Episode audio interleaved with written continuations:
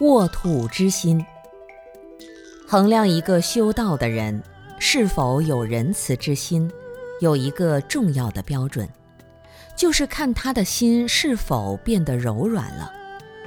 如果他的心依旧强硬，硬邦邦的，一掰就折，这肯定不是修道人的心。修道人要把自己刚强难化的大脑转化为一种泥土般的状态。这是什么意思呢？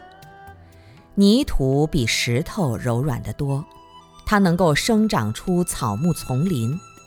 如果你的心像石头一样强硬，别人说你一句，很多年过去了，你还是记恨人家，内心充满了划痕，就像在石头上刻一道痕迹一样，成百上千年都不会消失。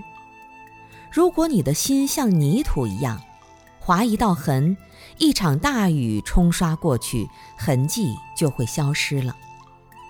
你遇到不高兴的事情，能够积极调整自己的状态，身心调节好了，伤痕也就没有了。只有我们的心柔软了，才能生出功德。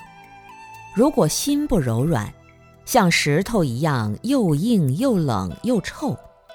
你的生命当中不可能有功德心增长起来，也很难体会到生命中的庄严与生机。因此，我们要把石头一样的心转化成泥土一样的心。